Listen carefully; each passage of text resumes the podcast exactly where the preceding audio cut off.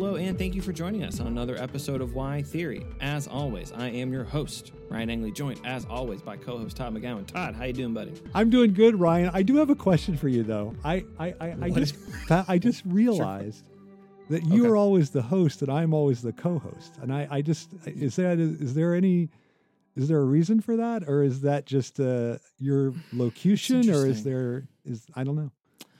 Um, I think it's too. We've done it too long for you to be asking this question. Okay, all right. So, So, I'm let's not. go. I'm on. not even going to give you an answer. Okay, no, sorry. no. It's no. I think what I think. Uh, early. I don't. I probably don't remember this, but like the you, you genuinely asked me to be the host of the show. Oh, okay. So like I- in the beginning, okay. like when we when we planned this, like how was was it going to go? Like who was going to start talking? Okay. And uh, and so now it's been five years, and so- you forgot that, and so now it seems like I made it up. I see. Which but I- it was really me yeah. who asked. I asked you to dominate me, and I I forgot. that. okay, all right. Let's get on and and I and I acquiesced. You so acquiesced, who's yes. Okay, So then who, we're then in the I think we're in the terrain of love. I think So, we're in for, for very much in the terrain of love, and uh, yes, and who who has the dominant position? Right. Is it the person who has to dominate, or the person? Who, I mean, there, there's so many different Yep. different ways. In fact, I mean, this might be uh, an, the episode to tell this.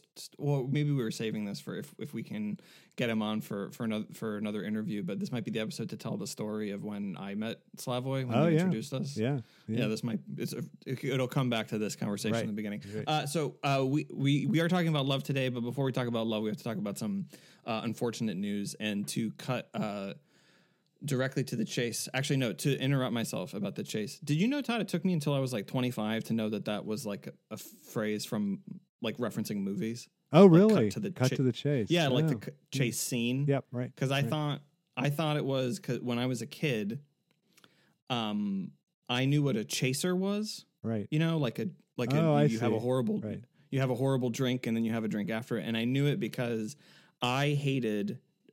Uh, my mother, who listens to this podcast uh, regularly, will will remember this. I hated taking medicine. I hated it. So you wanted like to cut to the Dimetapp? chase. Yes, exactly. Because my father called it a chaser. You could have like the oh. you could have this thing after. So that's what I thought it was. And but I still even even though even though I knew that like I don't know, it was like I just kind of thought like why like if this med like th- you're telling me this thing is good for me, but it doesn't smell like Coca Cola or chocolate milk. Right. Why? So why, why, doesn't it? couldn't be good? Why is it? How is it? That's interesting because? I always misunderstood cut to the chase as throw a quick pass to Ja'Marr Chase, but clearly, and now that has that's even sadder for me now. But um, clearly that was not Uh, that was not correct. that was Yes, not it. Yes. So uh, To we've cut to the avoided cutting the chase. chase. To Yeah. cut to the chase. Um, so Todd and I uh, will really uh, devastatingly uh, not be in person at the Impact Festival uh, next week. We will be doing it remote. So everything we were going to do in person, we are still going to do. Although we're not going to be there to be able to like talk with people. There were like there were like two former students I was going to catch up with Yeah. who were there, and, and people had emailed, and I'm, I'm I have emailed them uh, that I- that I won't be there. Um, part a large part of the reason why we're not there is I broke my foot You broke on my foot. birthday, Yeah. um, October fourteenth. Uh, Battle of Hastings and also Pomona College's birthday. Two important things, Yep. uh, relevant things on that day. Um, while out jogging, um, and uh, the I think the crazier thing is that the next morning we recorded the last podcast while I was in searing foot pain and refusing to go to the hospital. You're right. You hadn't gone to the was- hospital yet, right? no, I hadn't. Right. So I'm officially uh, the Ronnie Lott of podcasters. I right. think that will mean something to like five listeners. Maybe a few. People. Uh, so yeah. maybe a few people. Yeah. So um, And I'm so having to deal there. with my mother and being put into Yeah. long-term Alzheimer's care. So that's another issue. So anyway, that's another yeah, thing. Yeah. That's another thing. So those two things, those things happen the same week, which Yeah. is a bummer. We're still going to Yeah. be there via remote, um, and we're really excited to do that. And maybe uh, I don't know, maybe some other year we'll be able to to, to get over there when I'm not out jogging on wet leaves Yeah. or whatever whatever it was that ended up happening. So um, that's the unfortunate news, uh, and my uh, My foot apologizes, Yeah. Todd. So as the, I'm sure your the mother would, fortunate if- news if- is we still have time to talk about love, even though we have squandered a few minutes in this opening. That's true. Yes. It's a little bit more, a little bit more grab ass than we we typically do, but perhaps appropriate for the topic. Perhaps. Um, so right. Perhaps. right.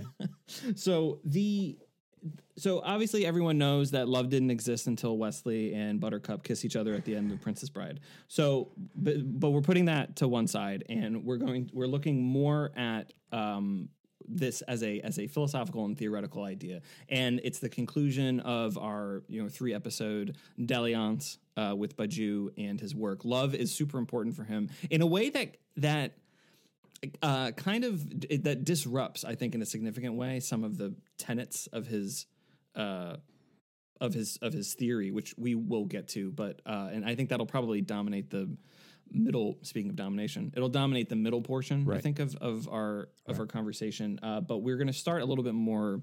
Uh, historically, with a uh, with a really really important concept that is very old about love that is still dominant. Yeah, and that is which is surprising. the idea of it is the idea of complementarity. So Todd, un- unfurl that. What does that mean? Complementarity. Right. So is complementarity, interestingly, I, I think that this is the first articulation of it is in Plato's Symposium. And it's so the symposium it's it's uh it's in French it's known as le banquet, so the banquet. Uh, and it's basically a a party where everyone who's invited gives a speech and then people or and they get drunk and they eat and they vote on and then they have sex with each other and they and they vote on the the best most impressive speech. So uh, the plato symposium is a series of speeches that ends highlight you know the highlight supposedly is socrates final speech on love and it's basically his thing is about love of how how love of beauty leads to the leads us to the truth and then so that that's where so love ends up being this vehicle for philosophy basically. But uh, no one really knows that because unless you're a Plat- platonist or uh, no one that because that's not the one that people have paid attention to. People have paid attention to the speech that plato gives to aristophanes who interestingly was a famous playwright the most famous comedian in athens comic playwright and he was famous for writing the clouds which was a play about socrates which which I think it would be too much to say it got Socrates killed, but it certainly didn't portray him in a very. It would be too much to say, it, but I did say that. Yeah. Uh, it, I did a kind of It'd a too Trump. much to- to- I, to- I wouldn't say Yeah, that. Yeah, yeah, but um, uh, uh, anyway, It'd so be too much to insist. it would be too that? right, right, right. But uh, the, so so, but Socrates played neg- portrayed negatively. So it is interesting, at least, and many many people have commented on this. Why Plato would put what seems to be the best and most convincing speech in the mouth of the enemy of his mentor, who is Aristophanes.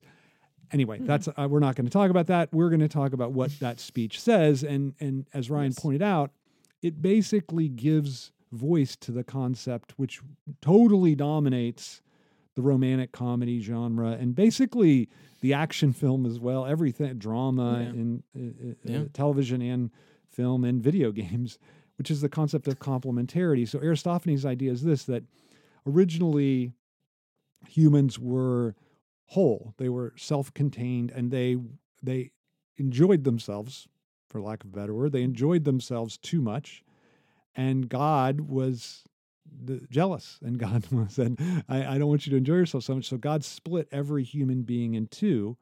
And then the theory is kind of interesting. So and this shows that that plato wasn't a heterosexist because god split every being in two. Some were on two sides women some were on two sides Mhm. men and some were divided between man and woman. And then you desired that other part of you that would complete you. And so the notion thus complementarity the notion that we get articulated finally in jerry maguire the movie you complete me actually has its origins in, Arist- in this myth that aristophanes gives of the original splitting of the subject basically in plato's symposium. Just a little side note at our at our wedding we hillary and i had the judge read a little bit from plato's symposium and say we're going to have a marriage not based on complementarity, which uh, luckily no one said, wait a minute, Freud wrote this essay on negation. And so if you're saying, if you're so professing so loudly, it's not that, maybe there's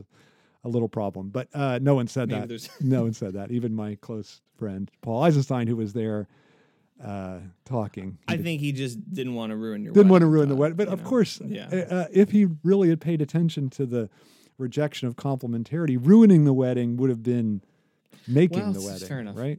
Right? Yeah. Anyway, Yeah, that's. I, I mean, Paul's too so nice you- of a guy ex- is the is the lesson from that, I think. uh, that's the lesson. For Yeah. Oh well, we finished a lot earlier than uh, normal. Yeah. Anyway, that's it. That's complementarity. That is complementarity, and yeah, you, the Jerry Maguire example, I think perfect. Um, it like you know, you you complete me, or or or there or there's um, I think, uh, you, you know, there there was we, we talked about this a long long time ago, and um, when we did that, uh, we, we we talked a little bit about the um, what was the f- the film? I keep thinking Lady in the Lake, but that's not the name of it. The one that won Oscar, the, the Oscar instead of uh, Get Out, or maybe that's the wrong year. Uh, La La Land? The, um, no, no, no, no, no, no. That was the that was the um, that was. the oh, Moonlight oh, I know the one Uh, you're talking about. In the Shape of Water. You know what I'm talking. in the Shape, Shape, of water. Thanks so much. Okay, and so what uh, Sally Hemings' character says is that the like the creature from the Black Lagoon kind of thing that is that film is playing with Far superior um, film, doesn't- but anyway, go ahead. far superior, absolutely. Also, Return of the Creature from the yes, Black- I agree. Superior. Agreed. Um, the uh, he does he doesn't see what she lacks. That's Right, what she says. right. And so um, because uh, she uh, she she can't she can't speak. That's her. That's the lack that she's speaking of. Right. Um, speaking of signing to her friend. Right. Um, and it, so like this, even even in like again, like you said that. I mean, that's kind of more of an action film. it's more of a yeah drama action film. sci- sure. sci-fi Yeah. drama action it's still that still that idea is that like you you lack something or someone else like or there's there's a in a non i guess i put it this way in a non theoretical sense of the term lack there's like overlapping like someone lacks something and another person lacks another thing and they make up for that like for each other Right. And so they become You a know, whole and- and- together. exactly so they become a whole through through that way the, the puzzle pieces Right. It's So it- fitting- it- fitting. it- it's fascinating too how uh, rampant that idea is. Just like you're saying, like so crosses genre for sure. And Mhm. you would think, I mean, I think the impulse would be, oh, this is a heterosexist way of thinking. Mhm. But I've seen many, many, many queer romantic comedies. The most recent one I think I saw I saw is called Bros, and Mm. completely invested. Same idea, right? Like so Mhm, equal investment as any as Jerry Maguire or When Harry Met Sally or any of you know. Like I I Mhm. I like some of these films, but not Jerry Maguire particularly. But uh, they they nonetheless have this real investment in this idea of complementarity, and it's the rare one. And what's interesting is the screwball comedy, which we've talked about Mm. quite a bit on this show, like bringing up Baby, for instance, or maybe it's just Howard Hawks, uh, tends to do a good job of showing the failure of complementarity, right? Like that, that, that, that rather than being, it's like instead of an excess and a lack fitting together, it's like the excess Mhm. bangs into another excess and creates Yeah. the whole brontosaurus skeleton comes uh, tumbling to the ground. the right? intercostal clavicle. That's right. Yeah, that's right. that's right. So the bone, it's one bone too much rather than the bone Mhm. that can be perfectly inserted. Sorry about, I didn't mean for that to be uh, so sexual. Um, but I just started on it and then I was like, I don't, this is not going to go. It took you down a. pa- It took some. Sometimes you can give voice to an idea, and sometimes an idea voices you. And right. that- that's right. right. The there you go. signifier Yeah. took me where I didn't want to go. It took you. Yes. Took you for a ride. Yeah. Uh, that's pretty good. So yeah, no, the um, yeah, and I think this is part of um. Maybe this gets too much in the in the weeds of uh, genre film for a second, but I but I do think this is part of the reason why you don't see the screwball comedy as such anymore. Is that like the central idea is not as often plays out in romantic comedies today that like these two unlikely f- people actually fit perfectly together that's the romantic comedy idea Yeah. um the screwball idea as like bring a baby is the best example which we talked about at length in the episode we did on screwball comedy is that it the the the the love uh event because we're we're eventually going to talk about Badiou. Um, it it rips it rips you apart, and you, you it's not you're you're not um a- attracted to and pulled by the thing that would complete you but it's you're attracted to and and, and pulled toward the, the thing that undoes you Right. and that's what what happens in the screwball comedy uh in general and uh, i think we're going to come back to this more at the end um we've mentioned this in the podcast too a long time ago.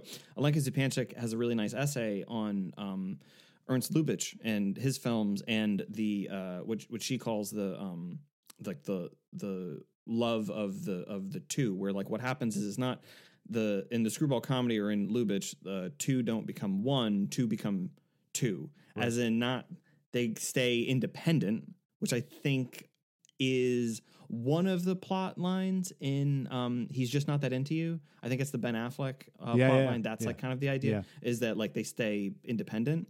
Um, it's it's that the um the love to use Badiou's terms, I don't think she does, but uh, in the essay, so I don't want to misrepresent it. But like the love event um, is this.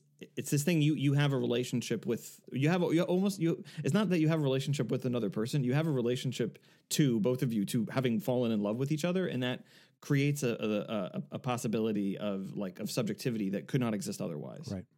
And that that's the that's this that's the two that you become. And she gives a nice example. We've given this as a lesson before, so it can't be the lesson to this podcast of Cluny Brown, where um, the two characters uh, in that uh, film at the end, like they uh, exist as a couple, but Squirrels to um, nuts.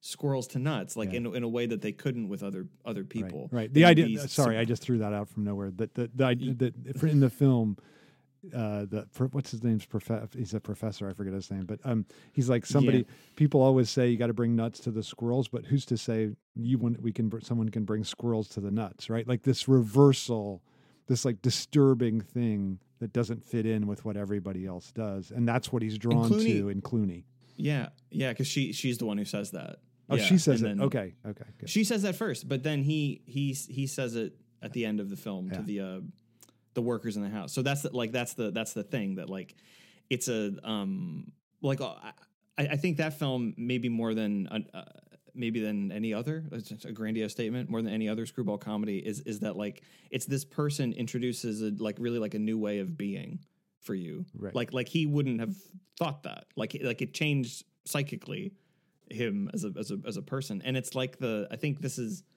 you know moving toward um Badiou and and the the idea of the the, the love event. Like what's evental about it is is that you know you before you fall in love like your day is whatever your day is like you know it's it's it's more self-focused or you go to work or, or whatever it is because why wouldn't it be or you hang out with friends like whatever it is but then you fall in love and it's like that's this is the this is the thing I'm invested in Right. now. It's the, the Right. when Harry met Sally line. Like you're, you're the last person I want to speak to when I go to bed at night, and the first person I want to speak to in the morning. Yeah. Like like your day is like the way you organize your time. Is is Like- is like- organized around that that person. It- Right, exactly right. around that. Like it's it has completely shifted, and um, and I think that's a, I think that's an idea that we I think we both find convincing. I think uh, that idea is I think works with um Alenka's and uh, psychoanalytic Yeah, yeah, for uh, sure. understanding. Um, there are some areas we're going to get to where for Badiou that that doesn't, and part of it is that he doesn't think,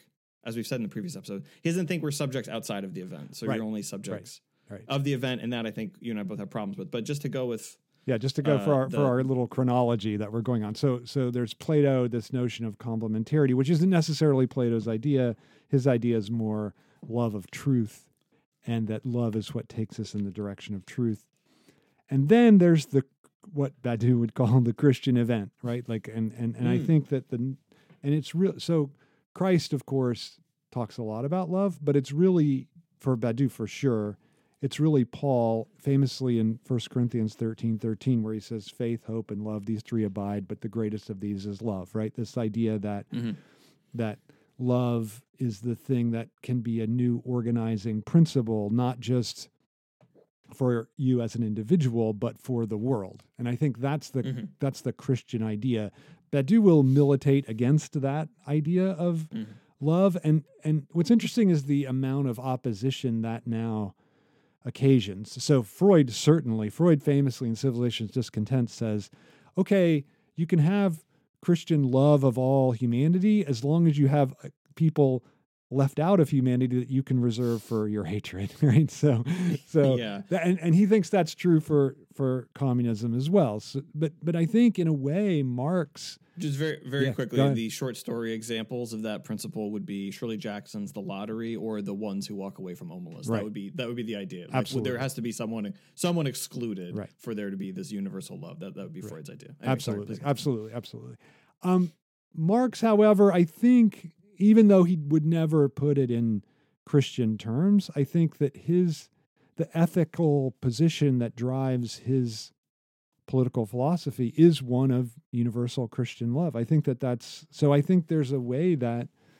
that christian idea really keeps working up through marx and and and eh, via hegel i think. So i mean i think one of the real dividing points among the thinkers that we'll talk about is is love reserved for a a, a relationship or is it Mhm. possible to have a more universal idea of love and and for some it's just the opposition between eros and agape right like the a, a, a romantic love versus a love of humanity uh, Mhm. and and it's interesting. I think Saint Francis would be the, one of these great examples of agape and and and try to enact universal Christian love. But it does seem. I mean, I think it, it's a pretty convincing point by Freud and others that that everybody that seems to try to evince universal love ends up keeping someone excluded from it. Right? Like Mhm. like Mhm. I, I, I I'll, I'll come back to this movie Bros that I saw. Like so, one of the ideas in the film is, you know, there's enough hate in the world. Let's just have universal love, right? And that's just, a, Mhm. and so it's a you know nice Christian idea, but there's no working class. The the people who are figures of hate are are these working class people that are excluded from the just for, they're just out Mhm. of the mise en scène in the film. So it it is it is it seems to me difficult like today i think the the liberal position is let's have universal lo- acceptance and love of everybody right like everybody Sure. except for the basket of deplorables that can't be redeemed right like i think that So, there yeah go ahead. Yeah, but isn't this so? Th- this is interesting because again, another another screwball comedy thing. t- Uh, to just to pull it back to that is Yeah. class is always a part of the screwball comedy, Right. Like even like Cluny Brown, she she's like a low wage like plumber. worker, like she's a plumber. She yeah, and and uh, I think um, excuse me, like um, I you know maybe they're both middle class and and uh, and bringing a baby because he's a scientist and she's like a heiress or something, right? Right. Like the, um, but then you know, and then uh, girl Friday there, but they're Phil- newspaper reporters. both newspaper reporters. Um, that's yeah, clearly working class. Like, and then uh, Philadelphia Story really stages the working class thing. Although at the end, of course, people stay in their Right. class. Right. Uh, uh, you know, so but it, it it's at the very least like classes there where like I I love when Harry met Sally, but the idea the idea of money and work. Right. It's just not a problem in that film. Like it's it's it, and never a problem. Right. And uh, t- to the extent that like uh, isn't doesn't Harry? No, no, Harry. Like like Harry has a friend who's a writer He does. who you know and and like just how, does he make enough money writing like like to live I- in Manhattan, I guess he does, right? Like, I guess he does. It doesn't doesn't matter. Right. Maybe it's a rent controlled apartment in the Right. '90s. Maybe there are a lot more. You know, there are more. I think the most whatever. Egregious example of what you're talking about is uh, You've Got Mail because Tom Yes. Hanks drives Meg, Griff, Meg, Meg Ryan's Meg Griffin. that was funny. Uh, Meg Ryan's uh, character out of business. She's a runs a little bookshop, and then she just Mhm. doesn't work for six months. Right? Like it's just, Yeah. and you're like, well, wait a minute. You're living in Manhattan.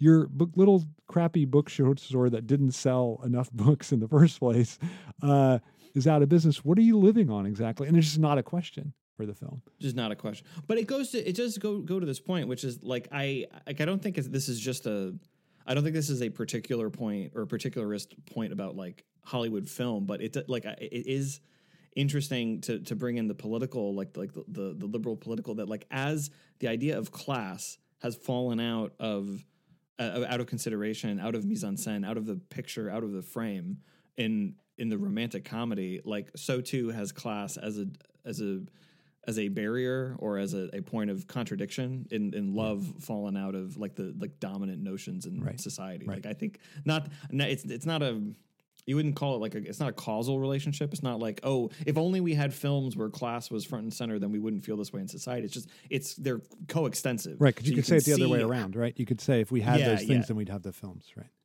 Yeah, exactly. Right. I, I think I think so. So it's it's more that the films are a synecdoche for the general idea, which is that like class considerations are not a part of the dominant notions of love. Like, I mean, you can even uh like like any of the you know Mari Ruti does such a wonderful job of of, of taking down the like self help like love Yeah. book Yeah. industry in her book in her book uh, the case for falling in love um and it's i don't know exactly if she makes this point but it would be uh it'd be sympathetic with her um with, with her inquiry to say that like class is never in those books Yeah. either Yeah, Yeah, that's her. Like, you She makes know, that point. Yeah, she does make that point Yeah, okay I, I did not remember Yeah. i read it when she came to give the talk I, I know it's such a good book. ago I mean, she's like, I once introduced her somewhere, and I said, you know, the rest of us kind of screw around, but she like really sells a number of books, and it's true. Like, Yeah. she, like she wrote books that like a real number of people read, not like what we do. Um, and that's one of them, Case for Falling in Love, and the other one is called Summons of Love, I think. Um, she, Mm. and and we'll get to Mari a little bit later. Sorry, I, I derailed us on that, but um, no it's okay I do think that that that I want to, even though I've just announced the critiques of this idea of universal love, I I want to, st- I I think it has to be insisted on and redeemed, and I think the the Mhm. the modern version of it is fraternity, fraternité from the French Revolution and Haitian Revolution, right? Like that is the. I think if you don't have that notion, and obviously there's a difference between universal love and romantic love, clearly, but I still Mhm. think if you don't have some notion of the solidarity of everyone, like the, this love of everyone, then I think Mhm. you're gonna you're gonna a couple things. I think you're gonna think that some people can be disposable for accomplishing a certain political end. And I think or need or need to be or need to be correct. Or I, we to create our political end or our utopia, whatever, we have to have certain people outside. So there, I think those are two different versions of the same thing, right? Like one excludes and the other eliminates. But I think in both cases, that's the danger of not uh, sticking to this this idea of universal love that gets its first articulation in eh, in Christianity, but then gets an articulation in in. Eh, I mean, I think you could say it, eh, and some people have said this that there's already these intimations of it in Judaism, even though there's also a sense of a, a, a people, right? But there there is Mhm. also this idea of a universal love and God as the figure of universal love. So I think that that's you know uh, the invention of a loving God is a Mhm. is is the great Jewish invention, right? Like that's the and I think that that's the that that that from that you get this idea of universal like that that love can't be ex, it it can't be ex, excluding and, and and if you think it can't be excluding then you also have to think it can't be inclusive and i think that's where liberalism always gets tripped up that it wants to be inclusive and i think you have to reject inclusion and universal inclu- because you know in, inclusion can never be universal Can you can you spend a little? So I, I well, hold on. I'm gonna. I want you to spend a little bit more time on Okay. that point, and and I'm gonna set it up by saying this that um the the the idea that there is a, a villain to some I think we've said this before, but just to put it in this context, the idea that some that there that some people or some I think points of view are villainous for uh the thing you want to do. It doesn't matter who you're saying is the villain.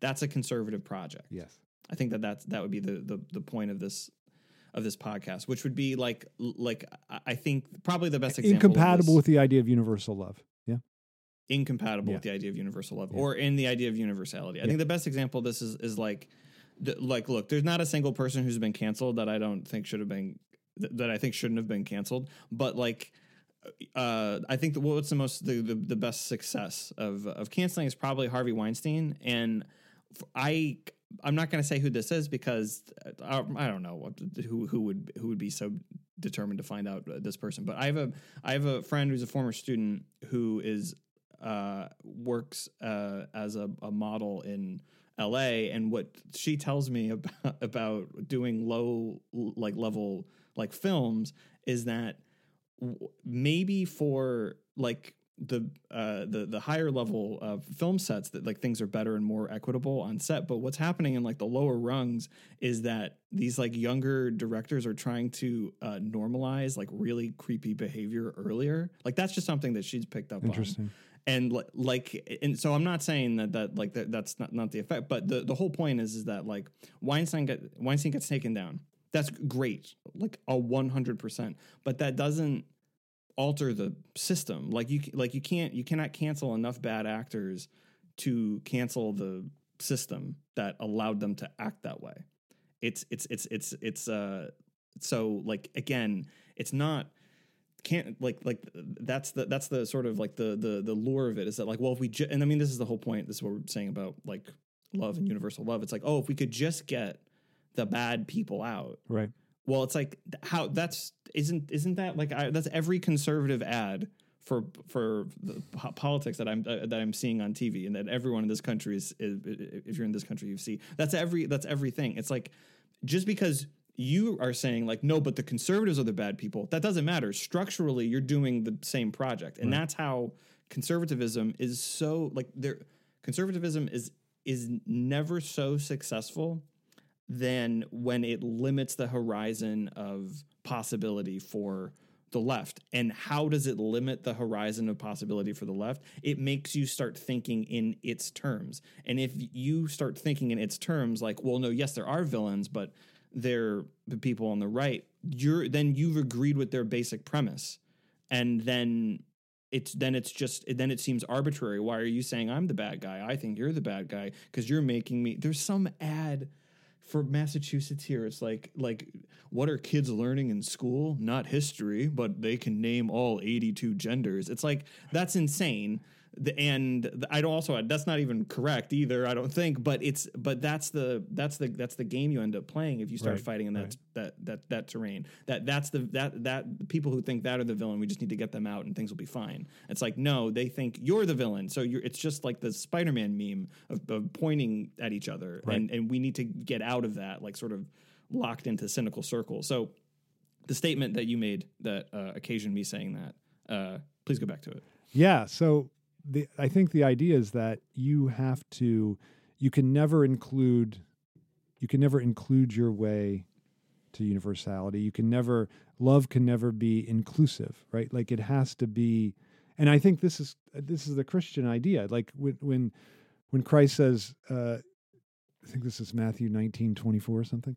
Uh, it's harder for a rich man to enter the kingdom of heaven than for a camel to Right. enter the eye of the needle, right? Like his his Mhm. uh, his let me just tell you, I might have said this on this show before, but when I, I grew up fundamentalist, so I know all these things in my heart because of that. But uh, uh, my mom spent a whole uh, month of Bible study on this one verse because it was so troubling to the, you know, because they also accepted this gospel of wealth bullshit. And, uh, yeah. and, and, and, and, and so she came back to me and she's like, you know, um, this is what she learned from her study. When learn, I put in uh, quotation marks. So uh, she she uh, she learned that okay, there's this place called the Needle, and it's a place that where for a camel to pass to, through, the camel has to duck down to get through beyond Uh-huh. it. So so the idea of that verse, Christ was just saying that he's using the definite article. For a camel to pass through the Uh-huh. eye of the needle, it has to humble itself and that it can still you can still keep your money but you just have to humble yourself and then you can get through and then i That's amazing. it's I don't- I amazing don't it's an I'd- amazing I, I, don't think I'd interpretive act heard that. right it's a, it's just Yeah. like that minister should be really well compensated or should have been uh but but i then i then i in college i learned uh koine greek which is the what the bible was new testament was written in and uh there's no definite article there. It's an indefinite No. article, so it's complete. It's just complete nonsense, right? Like so. Well, it's just- also. I mean, that's just so funny. It like, um, you know, it's there was a it was there was a nightclub called the Needle, I, I know. I know. and you could just I don't know whatever. yeah, you can just play that game. You can play that game Yeah. all day and all night, right? So anyway, so Yeah. uh, but but the point is, I think that it's only the it's only those who don't have right. Like it's that there's an opposition between that that love is for those who are excluded, not for all this group we're going to put in. And I think that's the I think Christ comes back to that idea again and again and again and again, which is again one way I think Paul kind of I think there's this inclusive idea in Paul that uh, violates the the Christian idea, uh, which which which I don't think uh, any of the people, any of the current uh, what would you call them apologists for Paul uh, accept, right? Mm. Like they they see Paul as a they see Paul as the Lenin of Christ, right? Like that Paul like Christ is Marx and and you know Paul is Paul is Lenin, and I think they so they think Mhm. him as someone trying to put into practice Christ's idea. But I think there's a real violation of the Christian idea in Paul because it's precisely this like I'm going to create a new group. Although there is this, there is neither Jew nor Greek. Okay, there's this idea of like there's no identity, but there's still uh, inclusion of those who believe and an exclusion of those who don't believe who are gnashing their teeth. Right? Like I think so. I so and I think that that's not there in Christ. There's an embrace rather of the you know the meek will inherit like the whole beatitudes are Yeah. about the those precisely those people who are exiled and the point is that there's no limit on exclusion right like you don't the, to Mm. be excluded you don't need and the inclusion the, the those who are be, who are included can be an empty set and i think that's the that's the unlike inclusion which needs the excluded Those those who can be included can be an empty set. Is Yeah. that what you said? yeah Yeah. I like that. Yeah. That's pretty good because the I mean, isn't the pro? I mean, to uh, I think the um, you don't want to create. You know, this isn't this the you said basket of deplorables, uh, Yeah. and and then I, I was talking about canceling. Isn't the problem is that like those phrases, and then uh, oftentimes with with canceling is that actually just creates another market right for for precisely all like th- like either that person or all of those people like it's like like that phrase is like Who- that phrase was unifying Right. for like Who- who are you playing for? for for Trump right who are you playing Yeah. for right like it's like yeah. Yeah. it's like if you're watching a sports event and you're seeing the player consistently do things that ha- benefit the other team that's what when people say things like basket of deplorables you're like who are you playing for like what is Yeah. what is what are you doing it's a, yeah it's it's um because you can't play and i think so um maybe i'm i'm trying to i'm just trying to uh, to to to be really like crystal clear on, on some of the ideas is that like that so like obviously like like so that, that's that's a high profile and i think very well known uh, political example so that makes that makes it a good one the hillary clinton talking Yeah. about the ba- basket of deplorables and the way that it, it was really funny like the way that people um justified her saying that after the fact. I remember seeing this all over the place. Is like, well, no, but if you look, she's referring to this. There's this poll, and like you can see how many people on the right actually support racism. So she's talking about these people, and it's like you're just like that's the like the whole like you, you like the whole idea the whole idea that conservatives run everything on in this country and I, I, the world over is that like the left are just the same as conservatives only they pretend to have elitist like values like universal acceptance but they really just exclude people that's just what they do and they're capitalists too and like that's when you're Hillary Clinton and you're a very good capitalist. like you can't you can't say a thing like that because it just it it, it gives the it gives the too much truth to that. Yeah, and there and yeah. of course Hillary Clinton n- n- nowhere near the same politically as Trump. But the point that eh, this is it doesn't matter. Like you could have it could be one percent difference. It could be forty percent different. It could be fifty percent. Like it doesn't matter what the percentage is. Conservatives dine out on there being any am- amount of similarity between their position and the left, and it's like this drives people on the mainstream left like crazy. Like how do they keep winning when they're so hateful or whatever? Is that they just say you do the same thing. We're the ones who are being honest about it. right Right. That's the, the and and and that's the that's the basis of the appeal. And it's and and again, it's like that to people who who vote that way. That actually seems more like it seems more honest, and I think it would seem more inclusive. So what you're so what what what you're talking about is that inclusivity as a theoretical idea and the way that it's practiced in um, liberal democracies relies upon a kind of exclusion. That's right. And that project can never be uh, can never be emancipatory and it can never be universal. Or, or So- it can only be loving in the sense that Freud attacks, right? Like loving in the sense of Okay. I'm going to love those who are in and hate those that are out. Okay. Yeah. Okay. Yeah. So, and, yeah. and, you And- know, and let, let's so that's not and that's not a way forward. That's not a way forward. And and I think it's interesting that who's the great philosopher of love and of Christianity? It's Hegel, right? And I think Hegel Mm, mhm. precisely like I think it's pretty clear that he makes the he makes he so he writes this little piece on love and he talks about Christianity as a religion of love in the late 1790s. And then it it seems to me clear that by 1812 when he writes the science of logic he that that the concept what he thinks is the concept comes out of how he understands love because love is finding oneself in otherness. It's this it's this ability to see oneself within the other. Like here's what he says in this little love thing. He says love can occur only against the same against the mirror against the echo of our essence. So it's this it's this coming out of oneself and finding oneself in otherness. And so for hegel that's really it, it, there's an interesting thing that it's the that what love does is what philosophy does right? Like or the concept mm. does. Like it's this coming out of oneself finding oneself in this absolute strangeness of the other. That's that's fantastic. So like where where we've like where we moved from, and I think that this is why the like the political has gotten kind of uh, wrapped wrapped into this idea of love. Is we started with the idea of love as completion and complementarity, and in uh in politics, it seems to be like the what's the the the obstacle to completion and complementarity. Well, we just need to eliminate that.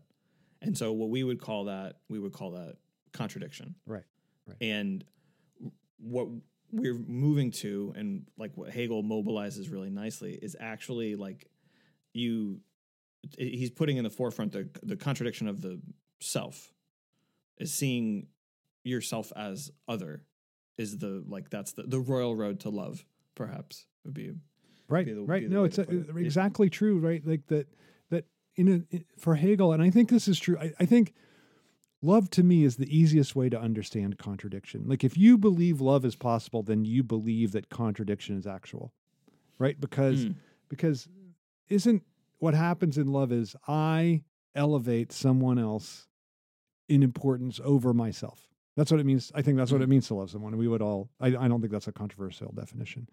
But who how why does that person or who accounts for that person being elevated? It's me. So i'm doing this thing that takes away Yeah. my own power to do the thing right? So right. so it's it's a it's a it's it's an exact enactment of contradiction which i think is is is just it's fascinating right? Like and i think that's why hegel was so when he discovered so his he had this early period where he was very very antagonistic to christianity and he believed in mm-hmm. kantian duty and and that duty came before religion etc and love had no place in his thinking.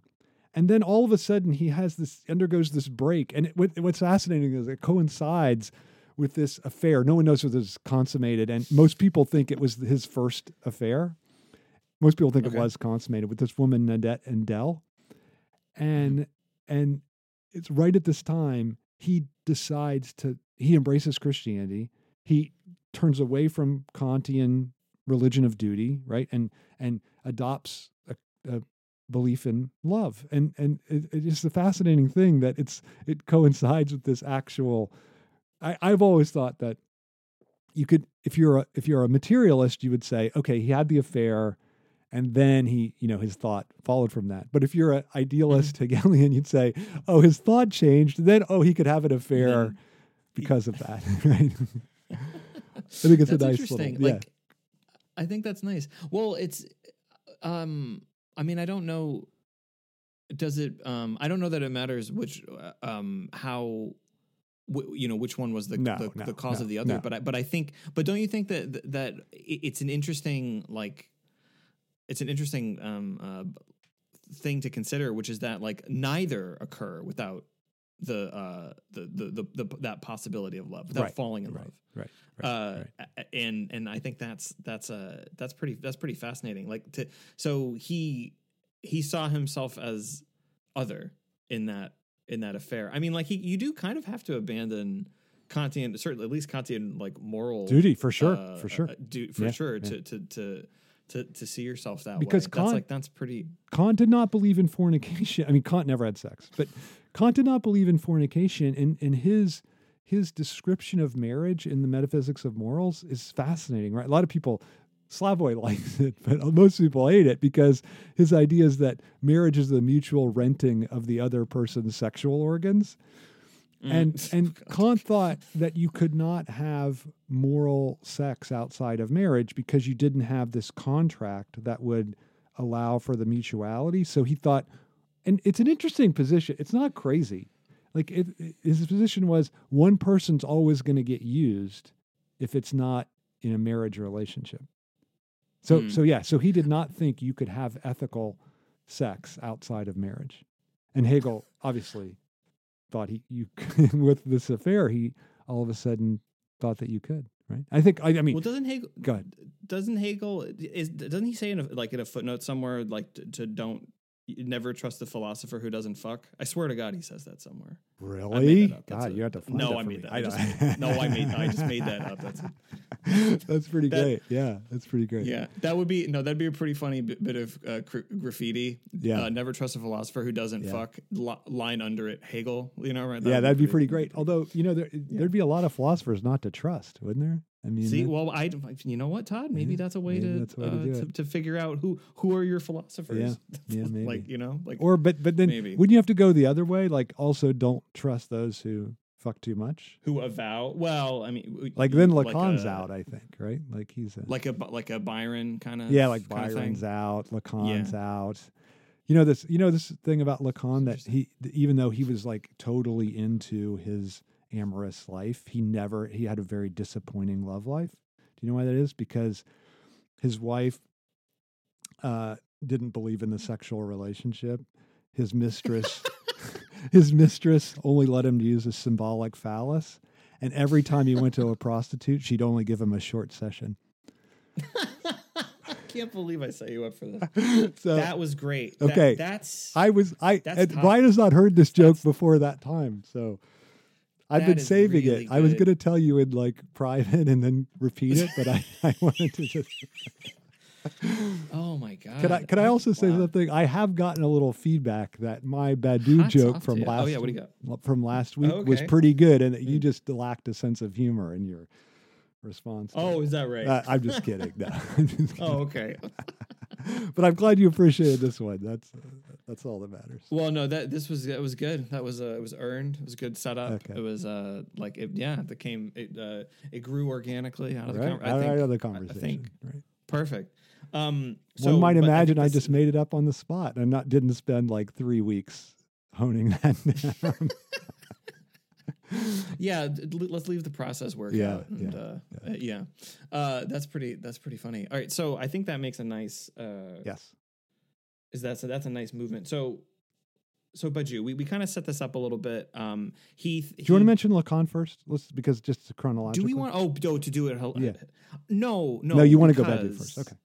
I want to go Badiou first because I think what's important is to to again get back into the like what would what's the like what's the objection Yeah, yeah, and, and like the and it, and it, and it's because it seems like you can talk about we're I mean, we're gonna do this like it seems like what Badiou says is totally um complementary of, of of psychoanalysis Yeah. but like i think it's important that it's it's it's not and to show where those lines are so yeah i want to move to Yeah, move to uh, Okay. to uh, Badiou.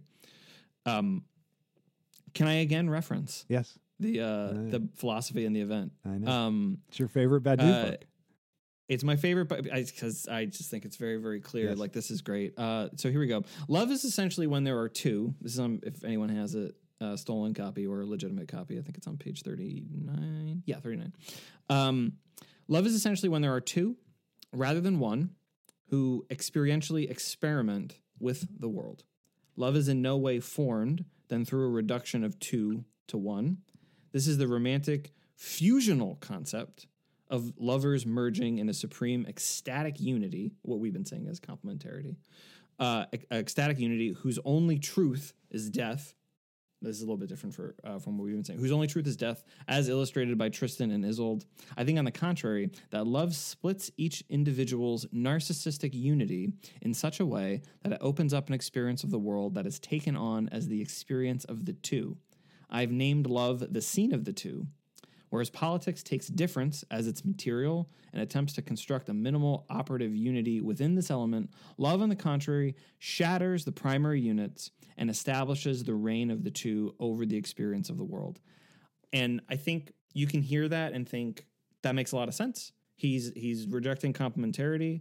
Um, he is it, it's it's it that sounds a little bit like screwball comedy. Yeah. It's it's about the t- it's about the two. Right. It's not about this one unit. It's about this uh, it, it's even about um, contradiction because it's it's it's rejecting a kind of a, a, a narcissistic unity, Yeah. as he puts it. So maybe there's an openness to contradiction, but there there are some lines here. There's some lines of uh, uh, of tension. Right. What are they? Right. about? Well, just I just want to follow up on what you said because I think you're right. This is the best expression of love comes from there. But the, his most best-selling book is in praise of love, and he says the same thing. Mm. Like he says, love contains an initial element that separates, dislocates, differentiates. You have two. Love involves two. So this is a constant refrain for him.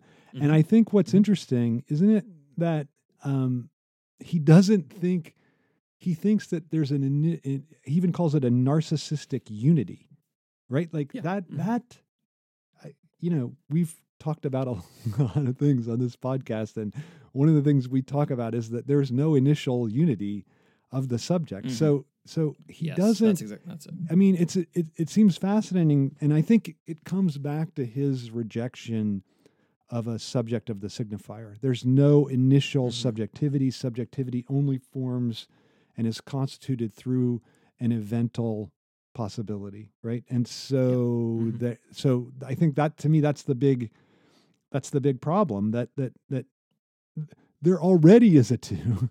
that is the subject mm-hmm. itself. It's already divided against itself, and that's But he does not, and this is really, really important. Yeah. But he does not accept the idea of the unconscious. And I think it seems it seems simple, but like you can't if you don't have the unconscious in your system, then then it, he has to have this position. Yeah, but- and so that's why, like, like I said in the, like, the previous episode, like I, like I, like why I like him is that like he does he does follow he follows his own logic, although there are some uh, issues here that are probably worth going into. But like he doesn't think we are subjects outside of an event. I, I know, And but so Ryan, he would definitely, if you said to him, you don't believe in the unconscious, he would say, oh, that's crazy. Absolutely, I believe in the unconscious. But I think your point is if you don't think uh, that there is a subject of the signifier, then no matter what you Mhm. say, you don't really Yeah. believe in the unconscious, right? If you don't believe there's a divided subject of the signifier, then you don't really acknowledge or avow or integrate into your system the importance of the Mhm. unconscious, right? I think that's the Yeah. thing. Like, no matter what he says, and I think that that's really crucial because, it, and and I think it has to. And, and it, what's fascinating to me is how love plays this. I think we've we've said this before that love is the paradigmatic event for for Badiou. I think it's absolutely Mhm. correct. Even though it's the one event, it's it's the one event that's different than all the other events too, right? Like, Yeah, doesn't because right, it's not collective.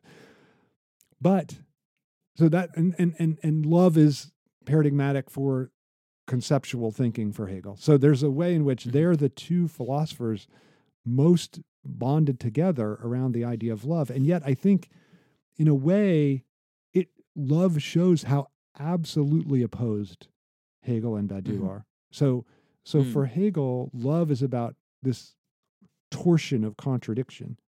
And for Hmm. Badiou, it's about the assertion of difference. And like Mm. and and and so for for Hegel, love is constantly showing us how contradiction underlies difference. And for Badiou, love shows us how difference underlies unity. And I think those are, so it's not just an mhm, mhm. opposition, right? It's just Yeah. two different ways of conceiving things. But I think it's an absolutely fascinating uh, way to understand each thinker in terms of love and also uh, showing two totally different conceptions of what love is. One, a, a philosophy of contradiction, the other, a philosophy of difference. And it ironically shows the proximity between Badiou and Deleuze, I think. Interesting. Um, yeah, I think you're right. I mean, uh, that's that's really interesting. I mean, f- for one one thing I wanted to um to to nail down is uh, I think um I think I've said in the past and uh or or, and, or we've said in the past uh, that uh a, a nice way to think about the um the unconscious is that we are subjects of the unconscious and that we are subjected to Yeah. the the unconscious and I think what I like what what you did is that it, it putting the the signifier in there like that would be the that would be the way you could be um that's the way that you could be uh, aware of aware of that Yeah.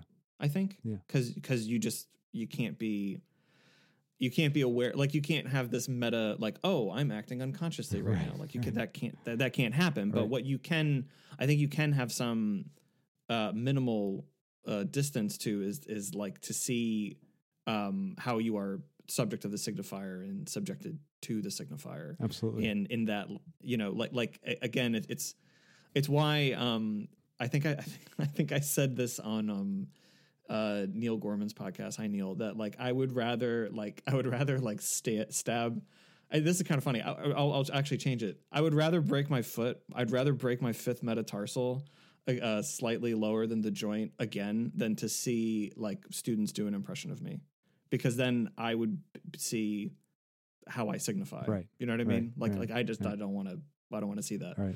it's the it's the same reason why you don't want your kids to see you teaching Absolutely. right right. Right. Right. um so it's uh, but it's anyway but that's i think uh, um i think that's really important because so and I, you could see the proxim the proximity for of um Badiou to Deleuze would would happen on different lines uh, for for different reasons is that you know Badiou is opposed to um to, to- I mean, this the body without organs thing. I think is the best example. Is that like anything that determines that he would say like determines who you are. Right. He d- Right. does not. He does not ha- ha- uh, have time for. He Right. he, want, he wants to escape that. Right. Every major idea of Badiou's is a flight from contradiction. Right. Um, like through his whole like the um, absolute novelty of the series, like di- um, uh, repetition. Uh, he- the way he looks at it is You mean Deleuze? I think you said uh, Badiou. You mean Deleuze. Oh, okay. Sorry. That yeah, Deleuze. yeah, Yeah, yeah, yeah, yeah. yeah, Absolute novelty in the series, like like um rep- repetition uh, generating difference, which like it's it's really funny. Um, uh, but both of those t- two ideas put together is that like um what what Deleuze doesn't have in his system is that like the shock of the new can get very old. Right. you, you know, and and, and I, I Yeah. think that's like a very important um like you have to think about that to, to to have that idea. Like that's the that would be the contradiction arising from that Right. system that he would have to deal with. So I, I think it's it's um so I don't I don't know that um I don't know that I would it's not as I, I don't think it's as, as evident uh in Badiou's work. I don't think that uh this like like this the the flight what I think is really valuable in Deleuze's work is that like the flight from contradiction that all that like always appears Yeah. um it like shows you how present and Yes. important like it, Yeah. it it actually like it actually graphically shows you contradiction Yeah. in like because he moves away from it like it, it's even it's in the cinema books you know it's it, like um the the any place wherever like and, and and like like any anything that organizes that does this determinative Right. thing like that shows you where Right. And, is and Deleuze, isn't and allergic to sidestep it Right. He's not allergic to No, form he- in that way. right. I don't think so. Uh, Yeah, I don't think so. I think it happens differently. I think it happens a lot more um slyly. Yeah. For for Badiou, like like the this sort of sidestep that's that's here that like um that you, you he has the scene of the two and and the like the the love event which uh, by we should we wanted to to make sure to mention this that like he does a really nice job of separating love from reproduction which is very nice Right, right. I, I, I Uh, know that, yeah. you know, uh, oftentimes people are critical of him for being heterosexist or whatever, but I think he's pretty good on this actually. Like, I think he, in, in Praise of Love, he really says you know whatever whatever gender is involved in love. And i mean the only thing is that he does insist he he would be against the thruple like i don't think there's any which question. doesn't Yeah. i don't and, and i don't think his system can sustain that objection. Yeah that's an interesting Like- so let's can we talk about that? Because that's an interesting sure. point that you're raising that uh, uh, why like why wouldn't it be so anyway so he because he says that love is an event of the two right that's why he and so it can't he doesn't believe in universal love we've talked about that right despite Mhm. the the love of the embrace of St. Paul, he doesn't believe in universal love, which is Mhm. ironic. Uh, and he also doesn't believe in polyamory. Right? He doesn't believe in the right throuple. He's very clear about that in In Praise of Love. Uh, he also says an interesting thing that he's never given up on any of his own love events except the first one. So he's very he's being just being autobiographical, uh, and that seems difficult to reconcile with the uh, being against polyamory position. Except, I think what he would say is, I'm a unique subject with every one of those lovers, and we but we don't all come together. I think that's what I mean. Obviously, that's what he would say. Uh, anyway, so why so yeah. why do you think it's theoretically not in, indicated by his system? Yeah, so I don't think that he has a mechanism in this idea to uh, to to to cast that out. I think he he's only left with uh, assertion. All right. And the reason why I say that is that um, it, since we're not subjects for Badiou, like that was that's the thing. That's that's that sort of like sly step where like you can see that this working with you could if you if you because he doesn't because he makes the subject of the two front and center like you think oh he he's a a thinker of subjectivity but he's not. He's a thinker of the event and that's the only it's only because of the event that he can conceive of subjectivity um, at all. So that would be like that's like the very clear objection on the psychoanalytic side. So why i don't think his it's the same it's kind of the same reason for the like why just four t- truth procedures is and not five. Why not a why or, or a sixth then Right, why not right. just three? Well i'll tell you why there's four because the other three come from the outside.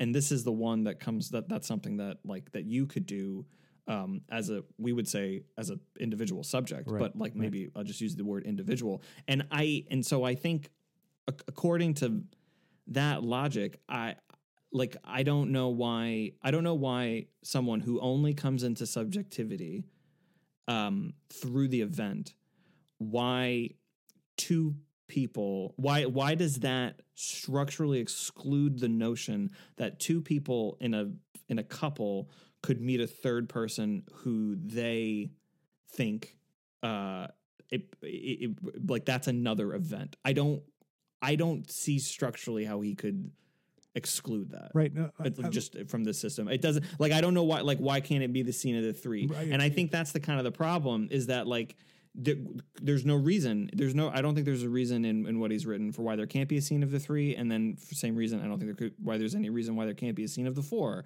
and the five. It's just sort of the same thing like you, you kind of come back to that um that nice that that line that ed pluth had in, in his book on Badiou which is that like you know Badiou is open like he doesn't say he he doesn't he doesn't have any like there's not an ex, there's not an um uh, an ontological or existential requirement that set theory be involved in these things nor is there an existential or ontological requirement why there are four truth procedures. However if we proceed with the idea that there are four these are the things that we can see and understand. And i think that would be the only answer you could say this is that like with the idea of love as a as it, just for a couple um like we can we can see more in the intersubjective dynamic than we can if we added a third or a fourth person. But then I would say I don't then I would say also like if his idea I actually think he he already makes the argument for what that would look like within his system. If he says if, if he says that it, it's he's a different subject of the of the event with every lover, that kind of serial monogamy, I think that's just that would be that would be the argument for what would like a Badiouian theory of polygamy look like is like you Right. are a different subject with each person. So Right. I, I think that is the reason why not only does structurally he not have a reason for excluding polyamory, I think he makes the argument for what polyamory would look like theoretically within his system. That would be my- Interesting. my- my- interesting. Yeah, I, I, I, I, I don't have any objection to that. Like, I think that that's because I, I, I, I guess for me, like, I think that the that that's the that I think you run into this problem of contingency or arbitrariness. I know those aren't the same thing. Uh, Mm. When you when you insist upon difference and to the to the exclusion of contradiction, right? Like to the and I think if you don't see the contradiction involved with love, and I, I think the Mm. art the, like the Hegelian argument against polyamory would be not that he would be against it. I not think he- in not in real not just to be really clear from, from what you're about to say not the hegelian argument against polyamory like polyamorous relationships. The hegelian argument against polyamory as being part of like the, the, the theoretical idea. Of That's love, you- right, right, right, right, right, Of right. love, Of course, of who cares? yeah, right, yeah, who yeah, cares what polyamory? Right, who cares? Um, uh, wait wait a minute. Wait Todd, that great line that, that great line from um i think was it um, animal crackers? Is uh um groucho is talking to a woman and he's I think he's in a relationship with the Margaret Dumont character, and he says that they should go out with this other woman. And she says, "Why? That's big of me." He says, "Of course it is. It's big of me too. It's big of all of us. we should be big for a change. Why be small all the time? Like it's there you go. There you go. Yeah. Uh, yeah. Uh, anyway, so I but I think the the reason why Hegel would not want to would would say that polyamory is not part of what he would think of as love is because I think that it because it's the multiplicity precisely obfuscates the contradiction. Right? Like Mhm. like Yeah, yeah, because yeah. if you're like just the the, the the the the logic I gave, right? That the subject elevates this other person above themselves and then and thus they're doing the elevating and yet the other person's above them, thus a contradiction. But if you have if there's two, then all of a sudden that doesn't work out quite so easily. And and, and mm-hmm. then all of a sudden it it's hidden underneath difference. But I think you're right. Like for a philosopher of difference, ontological difference, like Badiou, I don't think it's such a problem. And so I think you're right. like I think he yeah. should be and want to include, want to have a more expansive idea of love than he does. Which is funny because when I've brought Badiou into teaching, that's the objection that students tend to have is that that his notion of the love event is too is too is too confined. They think it's heterosexual. I don't think that's, I think it's wrong to say it's heterosexist. I think he's pretty good about that. Sure. But but um, I think it is true that it's it rejects the three, and I don't think he should. Just like you said, I, I totally follow you on this. I I don't think that he should. Like I don't think theoretically that he should. Yeah. Yeah, it doesn't it, it like cuz he would make the cuz then then it would be really interesting if he did because then you could say like, "Oh, okay, well so then he's on the side of the way that like the polyamorous relationship works is that like when there's a third person or fourth or whatever, it doesn't doesn't matter that like you're looking at uh different different subjectivity Yeah. okay and then you could you could have that's on one side is that like it's it's it's this explosion of subjectivity Yeah. let's just say that And then on the other side you would position the like the hegelian thing which is like okay how does how you would you would ask Badiou so now make and maybe this is precisely the reason why he doesn't include it is to say like okay but now make the case for how what you're saying as the explosion uh, or what you're positing and again he doesn't posit this i'm making him posit this 'cause i'm following right. his own logic just to be very clear but so this would be what you would do for the uh the the argument is that like okay so now make the case that this explosion of like subjectivity within the, the polyamorous relationship isn't simply the turning away of contradiction. That it's not just showing like and because I, I I think you can have the um like the Hegelian idea and it would be operative in this I don't know polyamorous theory is that like is it just like when the two they're, they're when the contradiction seems to be intractable that that's when the third or the fourth or the fifth Yeah. becomes Yeah. attractive Yeah. like I think that's what how Hegel would say. how I think that's what he would say. Right. Well, like, that's what Hegel would say if Badiou said the thing that I'm Yeah. thinking or I'm arguing that he should Yeah. say Yeah. based on following his logic. Right. Yeah. So I think I so. mean, there be should be. It's I mean, interesting, Ryan, yeah. because there should be. there should be this great Hegelian argument versus Badiou. We should even have it staged. Like we could revive, we could like use uh, like video evidence from Hegel and like const- you know like they did with Philip Seymour Yeah, yeah. Hoffman in Hunger Games, uh, Oh, and make right, him right, right, yeah. make him in the debate, and and they could have this debate about polyamory versus lo- contradictory love, right? And I think that that but Badiou wouldn't do that, but but I think he he Mhm. I think you're absolutely right to say that he should, like that should be his position. I mean, he It'd would. be interesting. It'd be Yeah. really interesting. I mean, it would, it would, it would, it would, it would, I think it would get him a lot more followers. Actually, like I think it, it would be, it would be a good marketing strategy on his part. But, At the well, yeah, at the at its most cynical, it would at least. but actually, I think that's part of why he doesn't do it. Frankly, Yeah, I think, it, I think there's yeah, a kind of like, uh, you know, it would be too, it would be too a la mode, right? And I think he doesn't want to. I Mm, think he wants, for, Maybe. for better or worse, that he wants to avoid that. for better or worse. Yeah, It is interesting. I either I mean either way. Like I think like what I- what I what I think we're positioning um, is that like contradiction as the as we often do. Uh, but I think it's it it operates di- like most clearly. This was your claim. I think you're right about this. It operates most clearly in the love uh, tie and part. So this is where I think Lacan is is interesting. And I think you have to have a notion of the signifier being subjected to, subject of, and of and the unconscious being subject of, subjected to. Um, he has this line that you and I love the first half of and do not like the not like second the end of it at all. I know. At all. Um, Slavoj at likes it. I know, and I, I, I think he's wrong to like it. But go ahead. I think You- yeah, yeah, yeah, yeah. So we'll, we'll work on it. It's at the end of um, seminar eleven, um, where he says that love is, uh, and apologies if I'm getting some of the words wrong, but um, uh, love is giving what you haven't got to someone who doesn't want it. Yeah. and we love the first part. um, I don't think we like the second part. It doesn't. I think that the, the the last part. The reason why I don't like the last part is not that it maybe isn't even that I that I think the idea is bad. It's just it's too like um, that's like a tweet. Like it's too snappy. like it doesn't right. like the, the the idea doesn't. I don't know what the idea is in in in that. It's it makes a lot more sense to me to say, uh, love is giving what you haven't got to to someone uh, who for, to to to someone for whom it would tear them apart to receive it. Right. Like that makes a lot more sense, and that's like a lot more consistent with even what he thinks and what what um what, what psychoanalytic theory would Agree say. totally. Like I think- the idea. on this idea, I think Joy Division puts it a little bit better than Lacan does. Oh yes, I think so, right? Like, I and I think Badiou is love will ve- tear us apart. yeah, love will tear us apart. Uh, I think that you know what's interesting. There's two mixes of that song, and one where you can understand the lyrics totally, and the other where you can't understand them at all except for "Love will tear us apart." Uh, Mhm. and the one where you can't understand is just better.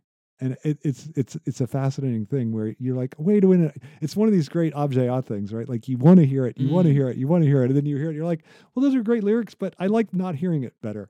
Um, yeah, no, it's great. anyway. it's really really nice. anyway but i think that like that you're exact it's so well put by you that that it's not that you don't want it it's that when you get and this is why maybe you do want it unconsciously right like it's it's Yeah. utterly disruptive to be loved and i think Badiou is also very good on this right like that love always involves risk right but i Mm, think he mhm, he mhm. more is confined on this side of risk of the lover right like the you like right. venture to say I love you, and there's always a risk involved with that. But I think Mhm. psychoanalytically, what's more interesting is the to be the receiver of the love, right? Like you're like, right. wait a Right, minute, right, right, right. you're bombarding me with your love. I mean, we've all, not all of us, but many of us, I I think, have been loved by someone we wish didn't love us, right? Like Mhm, either mhm. it's late in the relationship, late for us, not for them, uh, or Right, sure. it's just someone we're not, we don't, are not attracted to, right?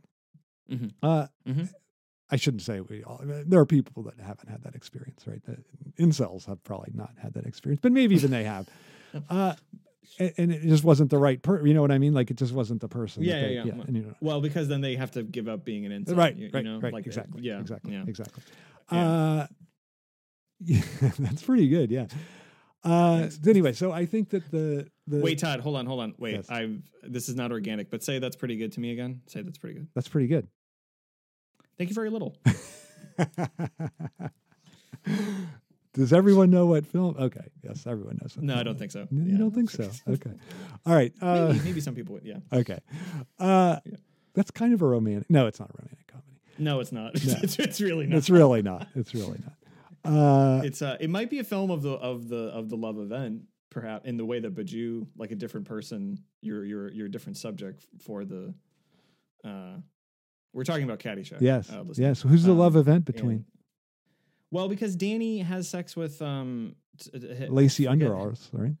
Well, yeah, but then thanks for nothing, Noonan, right? The, his his Yeah. uh, Irish girlfriend who is dancing because she's not pregnant Right. from uh yeah. yeah. So he's a he's a different that that would be anyway. Oh, right. I- I Uh, he has both. He has both love of that. He's right. yeah, yeah, exactly. So because so he would be a different subject for each each Yeah, of those. Really, but yeah. you know, whatever. We could put that to one side. Yeah. Um, I I disrupt I disrupted you. We were talking about uh about Lacan and we're making this. Yeah, I just think that it that, point. that it, it isn't the disturbance much like okay, there's a risk in saying I love you to someone, obviously. But Mm-hmm. the the the disturbance of someone loving you, even if you want them to, like, of course, it's Yes. disturbing if they if you don't want them to. But I'm almost tempted to say it's more disturbing if you do, right? Like because then yeah. you're like, oh my God, we're gonna have to like move in together and we're gonna, you know, I'm gonna have to think about this person all the time. And they get sick, I gotta think about them. Like all these things, right? Like you have to totally reorient your life. And and I think one way I like to think of it is that the the beloved become takes the place for you that little other takes the place for you of the big other right like that's what it means to Mhm. be in love with someone and that is really really disturbing I would. I want to put a contemporary, uh, a more contemporary phrase that the uh, that I don't know, my generation, generation, uh, like the Gen Z, Gen, uh, the millennials would say is that it's it's the openness to really being seen by someone That's is good. terrifying. that's good You know, that's good and and and and I and I think that's the uh, because you know I think uh, one of the if if we were rewriting like a uh, like a new new introductory lectures on, on psychoanalysis like one of the things that we would put put out front would be this and I know you do this um, when you teach is this idea that um, uh, uh, other people know you better than you know Yeah. yourself Yeah. Uh, and and so that is it's it's and it's that premise that I think really operative when you think about like love in this theoretical way is that like if to be open to really be to really really be open to someone else seeing you better than you see yourself is that's is pretty hard to give that up. Right. That's that's difficult. And it doesn't and it's also something you have to keep giving up, I would argue, in the love relationship. I agree like, for, i agree i agree i like this for it to be sustained. I, I like this idea of of so I think it's only in English and French. Maybe someone can correct me, but I think it is the, of falling in love, tomber en amour in French. Mhm. Uh, this idea that you fall, right? Like you lose your bearings, you you lose the sense, like your sense of normalcy is already shattered, and then you've said to me, like it's like that's what. How do you sustain a relationship? You continue falling, right? Like you don't yes. you don't like you don't turn the other person into the couch right like you don't turn them into just a piece of furniture that you are feel com- feels comfortable to you right like i think that that's Mhm, really mhm. that's really the crucial the crucial thing Yeah, absolutely. Yeah, absolutely. Like you, you, the this, I, and I think I think that w- what is in psychoanalysis that is uh, not, and maybe I, and I think you know in Mari, and I think I think this is in Alenka's idea as well, and I think maybe what's in the screwball comedy that's maybe not in what Badiou is saying is this. I think um this er premise, this like this this a priori that you have to continue to make yourself vulnerable, Yeah. like more vulnerable. Yeah. like there's not a point like you you you can't reach this point where that's as vulnerable as I'm going to right right And then like mm, nope, that's it. Right. Like you can, you can't have that you can't have that that sense of because that's not being vulnerable. It's like the that example that I've given a number of different times. It's like um, if you are if, if you are a person for whom you're really kind, like you will be burned by people. They will take advantage of you. And the solution is not, well, I'm just going to ruthlessly curate who I be kind to because guess what? That's not being kind. Right, You're not kind right, anymore. right, like that's what an unkind person does. right. There's only certain people deserve that kindness, and I think it works. It it works in the love tie as well as like, mm, nope, that's the wall. That's it. Like I mean, certainly in relationships you work out like you know uh someone you someone needs alone time or Right, like, or like right, whatever but right. you know but but like you there there has to be the the continual uh, openness or i think that um uh that that extinguishes the flame Yeah, if you like totally agree. uh, Totally agree. Right. yeah. And I, I also don't like this idea that like initially there's a there's like a passionate thing and then it settles down into like a normalcy. Mhm. Like Mm, I yeah. do think I'm pretty convinced uh I've been with the same person for a while. Uh I'm pretty convinced that you can still that can be sustained the entire time. Um, but I know, I mean, Mhm. we'll find out. I guess I I do, I do want to I do want to say something about. It's funny, you know. I was reading the. Uh, uh, I was looking over Badiou, reading Badiou last night, and and he he brings up this example of Andre Gorz, who writes this. He says beautiful like note to his wife of like I don't know like sixty years or something about how I've you're Mm. still beautiful to me even though you're eighty two and blah blah blah. And I can't, Mhm. I couldn't help but thinking like that's embarrassing. Like he, he should have, he should have said that. Like I almost think like, obviously in private you can say a lot of things, right? But Mm. don't don't put those out into the into the public. Like I, you know, I, I just think you shouldn't. Uh, and and if you're going to put it out in public, you got to say it ironically, don't you? Like you got to say Mm. it with a little something. But uh, I I want to I want to end with Mari, who talks about endings, right? Like she's Mm. so one of her crit- one of her critiques of Badiou is that he thinks and and he's open about this in Praise of Love. He's like, you know, I ended one love event, but I I, I learned my lesson. After that, I never ended another one. Uh, I don't know Mhm. how many he's had. He doesn't say. He doesn't volunteer that information, but uh, he doesn't think that the end of an ev- the end of love is an event, right? And and she says Mhm. this is in I think it's in distillation. She says if falling in love is an event, the end, leaving that love behind, or the end of the love, is no less an event, right? So I think Mm, that that mhm. is pretty great. Like that that that that you're like the love itself falling, shit, totally reorients you, but then losing it can totally reorient you as well. You know, like I remember Mhm. finally becoming free of my college girlfriend and it was just such a like the amount of feel like no one in the french revolution could have felt as liberated as i felt at that moment. They couldn't have. I mean i felt like i just i was felt so and, and i'll tell you the stupidest gesture that i did to coincide with this. So one of the Okay. things that she made me do of course made whatever i i, I was a, my own free person i could have not you done were it you were complicit but yeah I, for sure so what I did, she, whenever we went over railroad tracks, we had to lift our Mhm. le- our feet off the ground. I don't know why. It's just some stupid little thing she did. okay. So after I succeeded in in getting beyond her, I I I, I drove over the railroad tracks, my feet on the ground. I was, I just like it's the stupidest gesture, but really I had funny. so much Yeah, joy. yeah, yeah. It was like it was like incommunicable how much how much fun Mm. that was for me. So uh, so I I totally agree with Mari on this point that the that the the end of the love event can itself be or the end of the love affair can itself be an Mhm. event, right?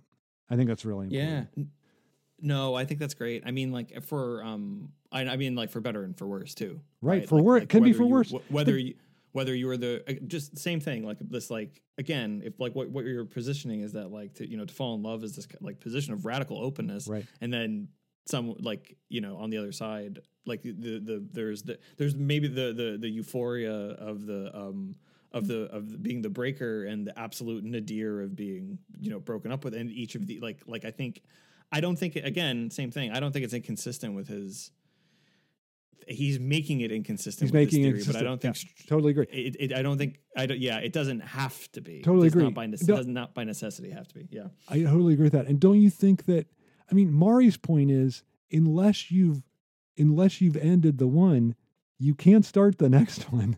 like I think yeah which I think would be more consistent with his theory. Like I don't I think it's a little too French to say, "Oh, I have my I'm sorry, that was racist, but no I have my really I have my spouse and then I have my my lover and that we're no these are but just separate events and they're both they, they both coincide with each other right? Like I I think Mari just would not like that she just doesn't accept that as a, as a as a as a possi you know like like she thinks you in order to have that openness for the next love event you have to there has to be a terminus to the previous one and i don't think that's cor- i think that seems like a, that makes a lot of sense to me Mm. i don't know do you I'm just you- thinking about how we will will never be received in uh, in the way we would have. Been. I, I know, I know. I just that blew you just that. I know Uh, that was really you just that, blew that it. Sucked. um, but, uh, but uh, that's very. I'm not even going to edit it out. No. I'm going to leave it. in. No. there is a great um there's a great line in um in the uh the English uh, comedy uh, Blackadder, where um, was a lot of the a lot of the jokes in that show are um, are um, uh, similes, uh, and and like this is the like this is the most pointless gesture uh, since vows of fidelity was translated into French as a joke on, the on the show. So um, That's pretty Um, great, man. it's pretty funny, That's right? pretty good. Yeah, Um, yeah. I forget what series that's from. No, but I think I think it's interesting. Like I um again just in being um the the way he, the way he sets it up, I, I I think that like it's um it and this is what I like. I think I said this in a previous episode. I like that his the way that he talks about love or the way that he theorizes love really is a disturbance for the rest of Yeah, the yeah. his his idea because you he he simply would not say that like you could have these like serial uh historical events all at the same time Right. like it just he wouldn't he wouldn't say that i mean like that's why like it's it's a a really protected category for for him you know like like i i'm happy that he was that he as you said in the last episode he came out in support of iran uh as as, as an event um but it's a he he guards that and he, you know it Yeah. and, and i and i think that's like like it's he's like very ruthless about what is and what is not He's not promiscuous Uh, about the political event, but he is about the love the- event. Yeah, I think that. Yeah, exactly, exactly. So and and so I so but that's I think that's kind of what I what I like about it. So because like so for me because I you know we're coming sort of to the end of this like who who is my Badiou? I think for my Badiou is that the Badiou of this disturbance Yeah. between how he talks about love and how he talks about the other three Yeah. uh, uh, uh, events and, and, and truth procedures like like I like that and it's in that disturbance that I that I find him uh, provocative and uh, like and and, and I, I want to, to to think through the one the one that's dogmatic and and in in asserting set theory uh, in in these the basically the other three uh, uh, truth procedures I find less interesting Yeah. and less compelling. But it's really it's this. I, I, you know, again, as as as you might ex- expect from the show, it's the the the the Badiou of of, of self contradiction is something I find really interesting Yeah, to look at. yeah. And I think I think it, because I think this is kind of what we've tried to do. We, we haven't what we what we've tried to do is not like tear down the man's uh, theory and show how it's hypocritical, but but to show that like through these like tensions, through the contradiction, you can see what he's on about, Right. What- and like what- what, he's really invested in, what he cares Yeah. about. Yeah, I think that's yeah, really where true. are the where are the lines and, Yeah. and you know Yeah. where where and, and where to and, situate uh, him, right? And, and Like, why? Relative to. Hegel, relative to psychoanalysis. I think that's true. And I, I would say that one of the things I really like about him is that he's totally against this idea, uh, like about his theory of love, is that he's totally against this idea that you can list a bunch of qualities and then say like put those in an ad and Mm. say this is what I'm going to fall in love with because and this is a very Sure. psychoanalytic idea right that that what you fall in love with is not any positive characteristic characteristic but what the person Yeah. doesn't have right not what they have which Right. ties to the Lacan Yeah. so I think that's a really good a really good point that he that he develops uh, I think we got a lot of qual- uh, uh, po- possibilities for the for the lesson today Yeah. don't you think Well, I've got. Well, can I? So I want to. So I got one for. um I because I was experiencing searing foot pain, I could not locate the director in time. I wanted to recommend Pi, the Darren Aronofsky film, Oh, yeah, for the last good. episode Good. as a good as a good film about math. I mean, it's not about math, but yeah, it's a great math I think film. that's a yeah, good. yeah, yeah, yeah, yeah, okay. All right, there we go. Yeah. Um, but I think for this, I have um, I think I. Well, I want to know what you have because I think I've got I- one for sure. I think we rec- we recommended, but I but there's like a I have a trilogy. Okay, good. You go ahead. I, I I I'm going to hold mine back until I if I unless I find yours dissatisfying. So I, okay. okay, right, no pressure.